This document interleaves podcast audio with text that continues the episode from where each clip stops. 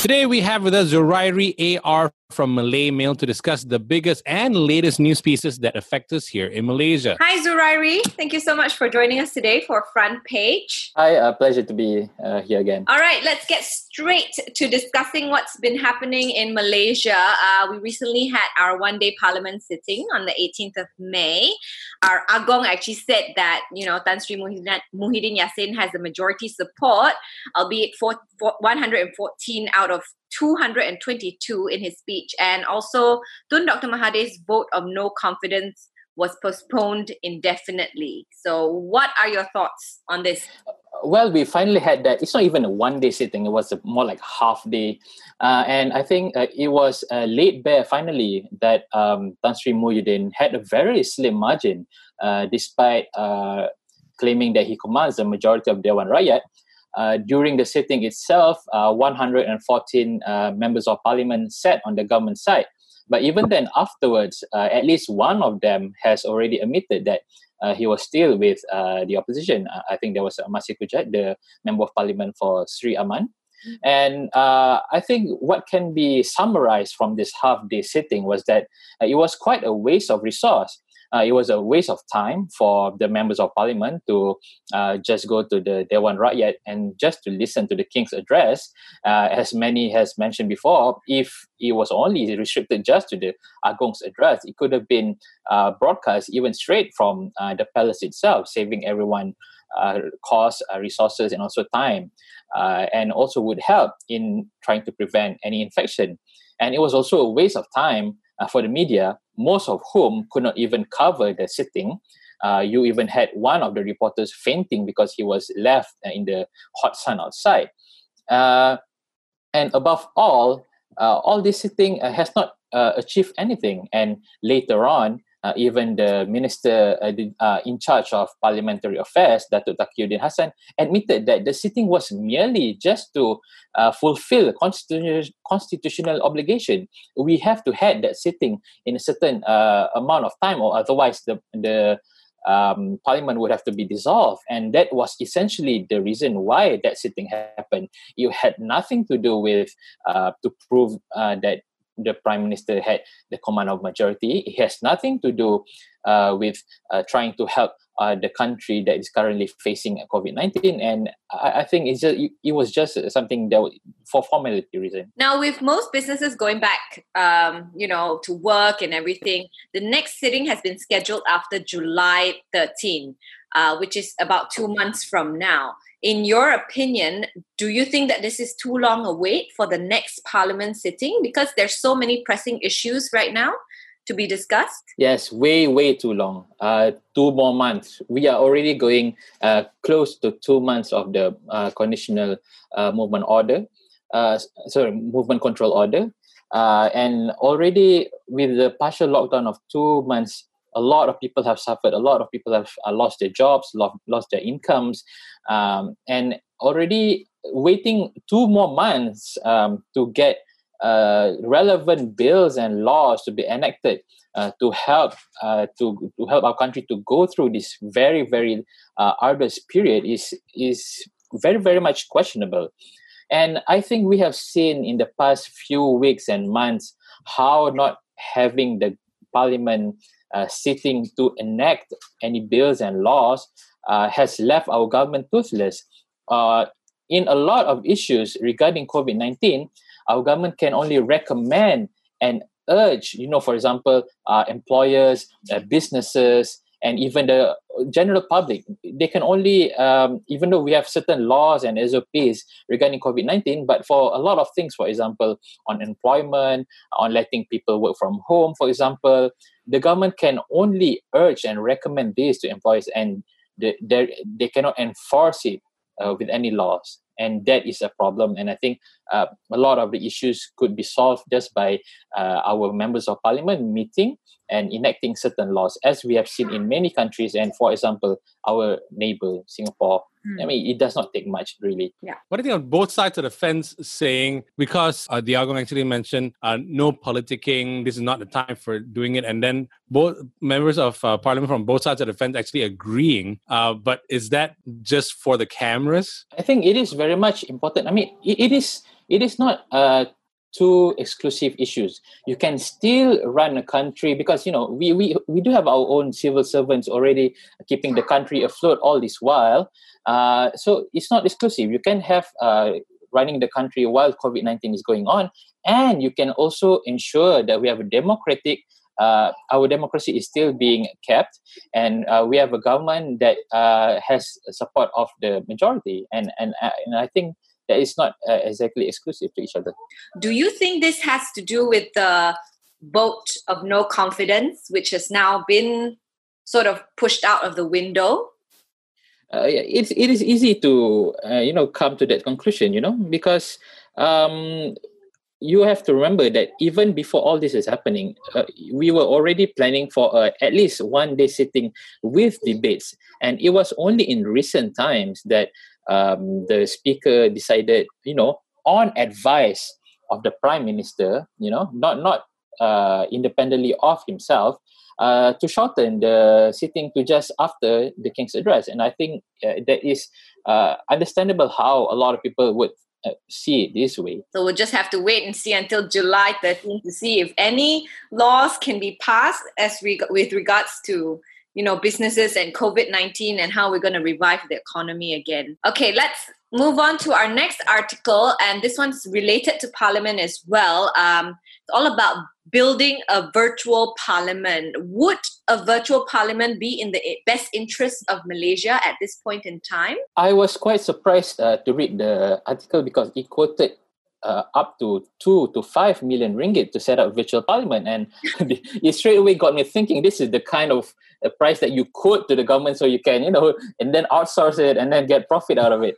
Because I, I don't know, you, uh, we have already seen virtual parliament being implemented in a lot of countries. In the UK, for example, uh, and I think there, there is a, a slew of numbers of uh, countries that have already. I mean, it's not actually virtual parliament; they call it a hybrid parliament, where they still uh, meet and sit in the parliament, but they also have other MPs joining in through uh, video calls. Mm-hmm. And the, the question is not uh, whether um, we can or we not, but the question is we should have done this long time ago.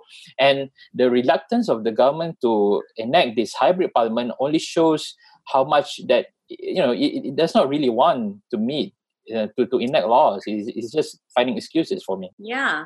I mean, we are on we're recording on Zoom right now, the three of us. We've done recording with like 50 people before, and Zoom is almost free, right? so do we even you, you, do you do have to pay, I mean, but yeah, you, have know, to pay it's, not, it's not two million. But it's not two million ringgit. Like, do we even need to spend the money for a virtual parliament? Especially, I mean, you know, hopefully this COVID-19 pandemic will be over very shortly and it might not be an issue anymore to to convene in the parliament? I think it would still take a long time for COVID nineteen uh, to subside, and I think uh, a lot of medical professionals have said that you know uh, it is there is a very big possibility that we just have to live uh, with COVID nineteen uh, over the years uh, until a vaccine is found, and even then we still have to you know things like keeping our hygiene and social distancing and all that. But I think when you when, when we talk about virtual parliament, we have to uh, agree that a lot of things with our parliament are archaic. For example, um, attendance and voting, all of those are done manually, and even even the press does not have an access to whether an MP is uh, present in one day in one sitting or not, and how he voted. So this these are the sort of things that we need to repair and advance in our parliament bring it bring it to the future. I mean not even future it's present. And i think covid-19 has laid bare the kind of things that you know that we need to uh, fix with uh, how the parliament is being run. And having this sort of virtual parliament and other uh, you know electronic ways uh, such as voting and recording and all that uh, it will be beneficial for the for many years to come. So let's try and push for a virtual parliament then, maybe an earlier sitting of the parliament. But are there any cons to this though? I mean, obviously, besides the price tag, are there any cons to a virtual parliament? Well, there is certainly because you know having our MPs meet online is definitely not going to be the same uh, with uh, you know having them face to face. I mean, of course, you can call it a pro as well because you, you won't have such petty fights when you're you know having a lag in connection between each other.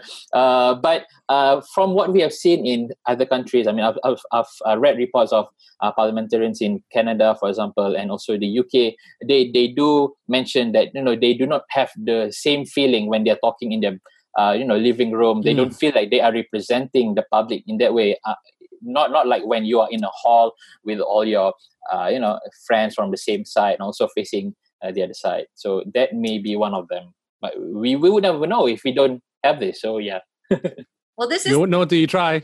this is going to be the new normal you know moving forward yeah i mean it's not just parliament. I mean we're working as well uh, us having uh, all these online conferences webinars uh, working from home. I think we just uh, need to uh, put it in our heads that you know this this is going to be a norm and all our employers and all the government has to come with this. Yeah, yeah i mean for us it was weird at first to interview people via video conferencing as well you know not being able to see see you face to face sort of but yeah. it's become a norm for us now it just takes a while to get used to it. I just got this message this uh, from from the news here that says man sentenced to death via Zoom call. It's a first oh, yeah, for Singapore. Yes, you know exactly. you know? Okay, if you can be sentenced, you can make laws via Zoom. yeah, why not, right? yeah. All right, let's move on to our next article. Uh, this one is exciting. Um, Riza to walk free. Now, what are your personal thoughts on this turn of events? Okay, um, I think I think a lot of us are focusing on how this sort of like subverted justice in a way because uh, he does not have to be. I mean, basically, he was discharged in return uh, for certain things. For example, um, yesterday we find out that he may be one of the prosecutors' uh, witness uh, in the trial of Dato Sri Najib Razak's uh, 1MDB case, and uh, we have also uh, uh, the Malaysian Anti-Corruption Commission has also said that um, I think what I think the authorities all this while they they seem to be trying rather than to achieve justice they are, they, they seem to be trying to uh, just return whatever money that has been taken uh, that had been embezzled back to, uh, to the country. And I think uh, this may be one of the reasons why uh, this decision uh, has been that we have arrived at this decision. But I think a more pressing matter is how this decision uh, how, how did we arrive at this decision? It has been very opaque, uh, and we have heard a lot of contrary uh, explanations from both sides. Uh, the MACC and also the current uh, Attorney General Tan Sri Harun has claimed that this was a decision, decision achieved by his predecessor Tan Sri Tommy Thomas, but uh, Tommy himself has declined and has denied such a thing ever happening, and uh, the, the the mystery just goes just deepens every, especially uh, i mean today there's a report by uh, today being wednesday uh, we have a report by free malaysia today uh, alleging what had happened behind the scenes. Um, of course the report still did not prove anything. It, it did say that oh, while tommy thomas was aware of the arrangement but he did not exactly I mean, there was no proof that he did agree to that. So what, what, what we need here is for the government side at least, you know, Attorney General's chambers, MACC, to come out with a paper trail to at least, you know, come clean on this. Otherwise, right now we are just having, you know, he says, she says, kind of situation, uh, and the, and in the end, the public is left wondering how did we ever achieve a decision to just let Riza you know being discharged and you know for, for in return for what is it even worth it at this point i mean uh, just yesterday there was a report that uh, so far he has uh, agreed to let go uh, 600,000 ringgit that was uh, taken during the raid on on the residence of Datuk Sri Najib, and, Najib Razak and his family. I mean, 600,000 ringgit. How, how was it even worth it? If, if that's the only thing that we get, yeah, yeah, only the future can tell us about that. But, but what do you think is the most appropriate course of action moving forward? Yeah, I think we we you know I I remember hearing a lawyer saying you know getting the DNAA uh, discharge not amounting to acquittal does not mean that one is you know uh, free or free. you cannot be charged anymore so i i do not know how the current attorney general's chambers would want to go forward with this case but i think many people especially opposition are seeing this as a dangerous precedent because you know do do we will we see more of these sort of uh, deals uh, happening uh, with a lot of uh, politicians who have been charged with graft and a lot of criminal charges who are now in the side of the government? Uh, but of course, just like yesterday, the lawyer for uh, Datuk Najib Razak has been saying, you know, at least according to him, at least Najib won't be one of those who would want a plea deal. He wanted to clear his name in the courts. So uh, I think his case just started yesterday, and we will we will we will go on until uh, tomorrow.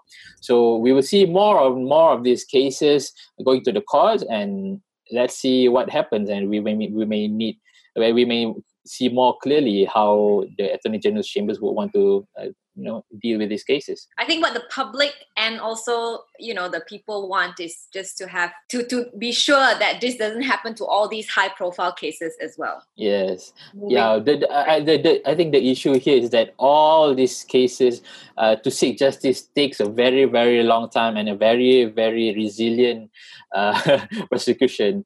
And with the change of government recently it has in a way you know uh, uh, affected how people are viewing all these cases inevitably. We cannot skip that. Now we'll we see, a, see a sequel, sequel, to wolf of wall street right now though. Will we uh, free.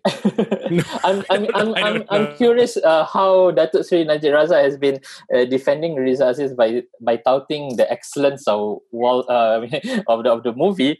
And I was wondering how much of his supporters actually have seen the movie and would agree with him afterwards after watching it. And that guy that guy in the movie was actually jailed. That guy, oh. true story of that. yeah, it is name yeah, of that. Ironic, isn't it? Yeah, yeah exactly. He was jailed because of all this, because of uh, all the things that he did behind the scenes. Okay. So much drama. But it's not art in imitating life, right? No. The other way around. The other way around.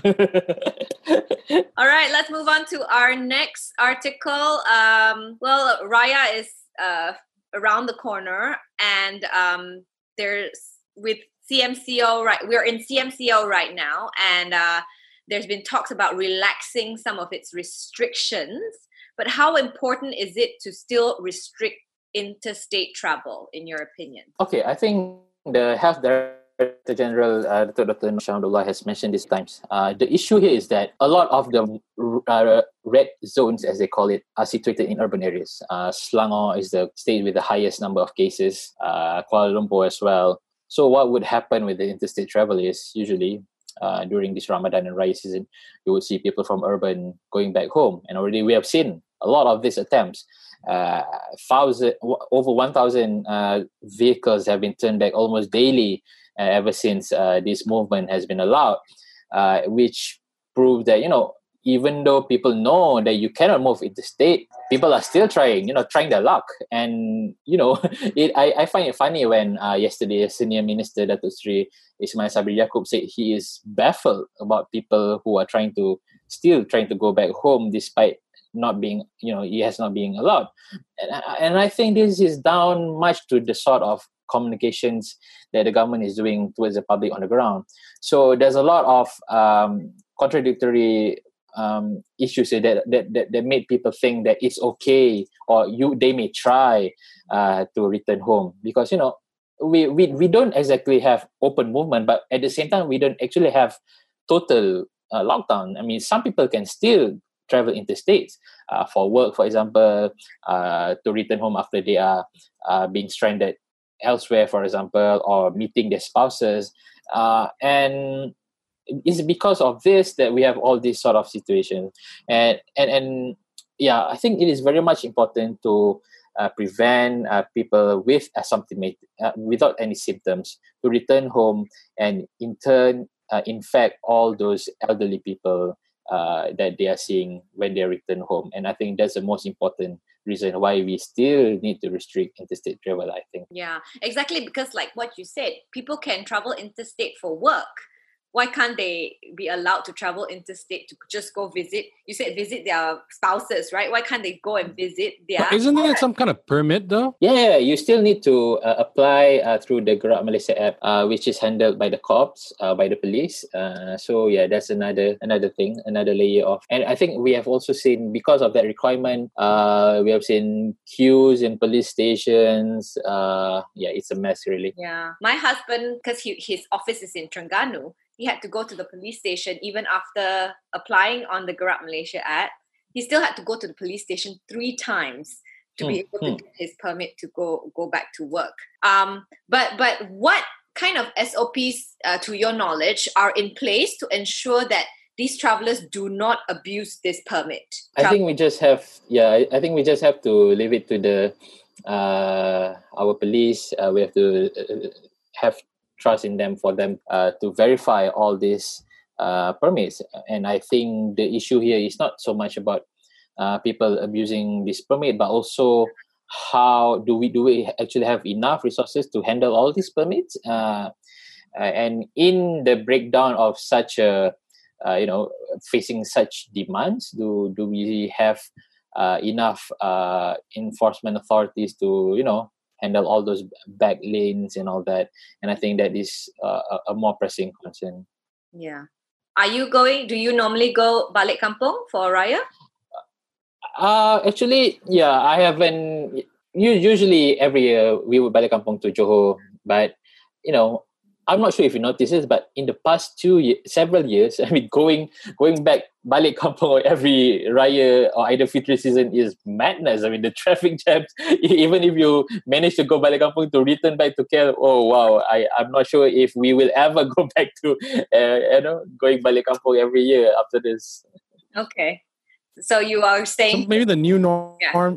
yeah yeah the yeah, new norm maybe we should just not have balik kampung anymore i don't i don't think everyone will agree to that but uh, perhaps you will give more excuse to those who don't want to balik kampung yeah because um sham one of our um, malay announcers on the drive through he's saying that um he's his parents-in-law are in Kuala Pilah and they're seeing people come in from you know from various locations to balik mm, kampung yeah. so they're yeah. asking them why cannot why you cannot come back you know because everyone else is coming back why you cannot come back yeah so it has I don't think they understand it's a safety issue. And now the cops are saying that they're going to be doing spot checks uh, in uh, based on your license plate number. So if you're in Kedah and then you sport a W or J plate, or oh, you're going to be in trouble. I'm like, how's that going to work? Yeah, I think uh, I find that the, the I mean, uh, even the director general has been talking about this. I mean, the, that 20 people limit for beraya, right? I'll be like, it's so arbitrary. Uh, you have so many of these arbitrary numbers of people that can visit. Uh, and just yesterday, I think when you're talking about the spot checks, uh, I think uh, the minister Ismail said, you know, the police will check whether how, how, many cars are parked in front of your uh, house. So I mean, so people are already commenting. You know, people will just park in front of somebody else's house in order to to escape this so yeah it, eh, this is the kind of mess that you have when you say you don't you don't outright either allow or just ban it altogether hmm. because mm. you need some political uh, benefit or political clout out of it you know you allow but you don't also allow you allow but only set 20 people so there's a lot of you know it, it will be a much uh, easier uh, for all our enforcement authorities if visiting during Raya is just banned altogether. That's what I think. Yeah. Okay. Nice. Last one. So, um, our health DG has said that they're fine tuning SOPs uh, during the CMCO for barbers and hair salons to be reopened, and also oh. for child safety. Because at the at this moment, um, children cannot go to crowded areas like malls and whatnot.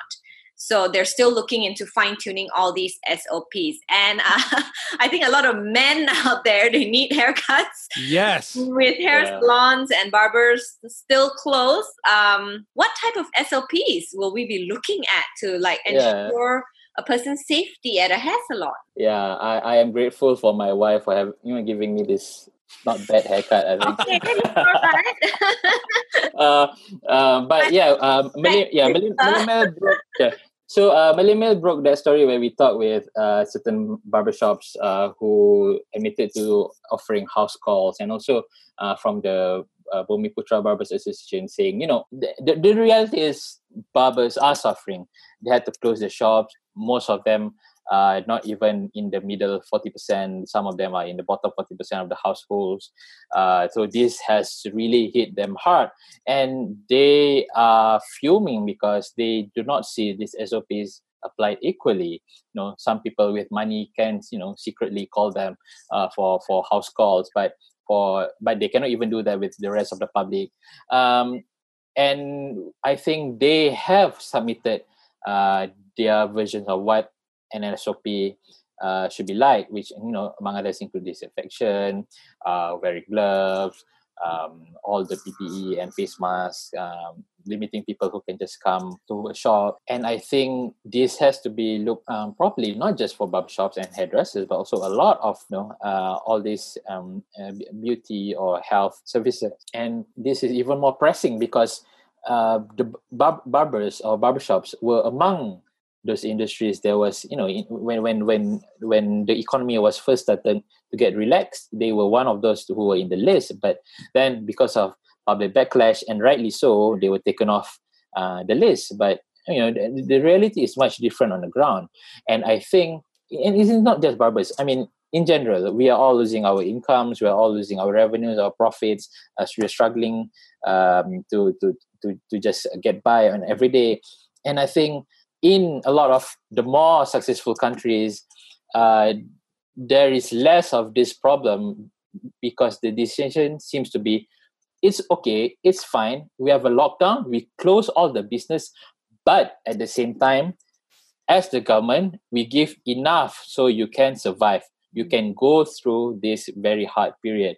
And we go back to our earlier discussion on how the parliament is not sitting. So when the parliament is not sitting, you cannot debate all this uh, amount of uh, money that is being uh, funneled to the ground, and because of that, you have people uh, who are either not getting enough or not getting at all, or even when they have applied, they are still not getting their aid, and you know businesses are complaining they don't get uh, they applied but found out that the fund is already gone. You know, the, the sort of things should have been uh, discussed in a parliament, but we are not seeing it. And as a you know, as a result, we are seeing a lot of people still suffering and may continue to do so in the next few months. But how about the economic stimulus packages that, that the government has announced? So this cannot be rolled out unless it's been debated in parliament? Yeah.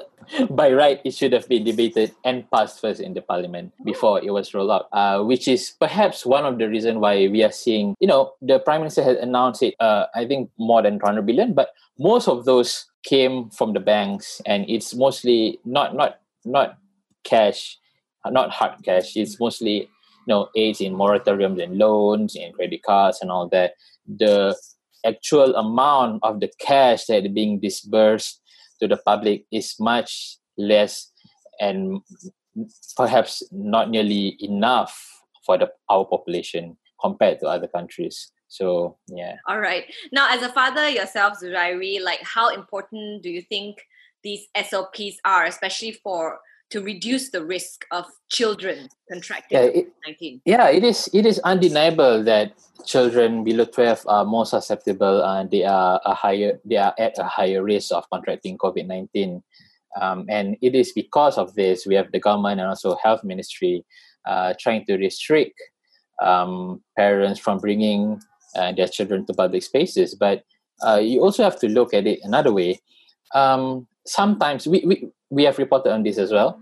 Uh, sometimes parents just do not have any choice, you know. Um, businesses has reopened, workplace has reopened, but daycare, schools, all this childcare has still not reopened.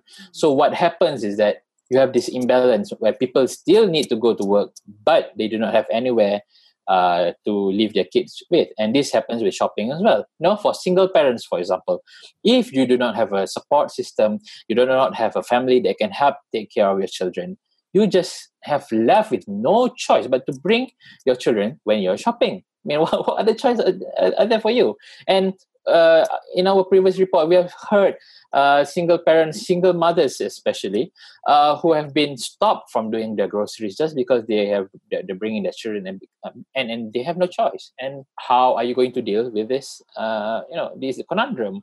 And again, we go back to all this uh, mismatch on how the MCO is being uh, implemented. In the, you know, you you it does not it does not match. You know, for example, the, school uh, or daycare is still closed, but business is open. And how, how, how do you cope with that? So you have to have like several different laws for different pockets of people, and then and then you get loopholes where other people will claim that why this person cannot can and this person yeah. not right yeah even yeah even if you're not a single parent right i mean the best the government could do just now is to urge employers to give some kind of leeway so one person can work one day and then work from home the other day i mean but if you have an act or law you could just you know tell all employees to do that. You don't have to urge back for them to institute this. Because if you leave it to employers uh, to businesses they do not have any incentive at all to allow parents uh, you know to, to work from home or even let them have some time off for their children. Because it, it does not bring any profit in a uh, in a landscape and environment where they're already losing money. And this is kind of conundrum that we're facing right now. After listening to you i feel like it boils down to parliament sitting again and enacting laws. It's true. Yeah. because right now that we have right now. Yeah. It's everything it's it's always great when you when you hear what they're saying on tv and it's like stay home stay safe you'll be fine. Cmco everyone goes back to work and everything's fine. But it's too broad because the devil's in the details and every different industry and every single person has a different need right i think for me it is uh, too big an issue to for the government to just give suggestion and hope that the people on the ground will follow whatever suggestion there is. Mm. Uh, it has because this is this is this is not normal life anymore. This is a public health crisis, public health emergency, and it it is one of those a uh, few times where the government has to take control of issues. You know, in in times of peace, we may you know not care so much about what the government is doing, but in this case, it is very much essential. That's what I think. Yeah. I remember when the CMCO first came into play, people were going, Yes, we get to go out. Wait, what does this really mean? Because we it's so vague, right? Yeah, I think the media also we we have tried our best to explain certain certain things. Uh, but even then you know there are a lot of things that need questioning and sometimes we just do not have the answers. So how do we explain this to our readers you know for example? Well thank you so much zurairi for joining us today and shedding light on some of, some of these issues that we've had in our minds as well. Uh, have a good raya celebration. Thank you, yes. thank you. I, am looking forward to it. Selamat raya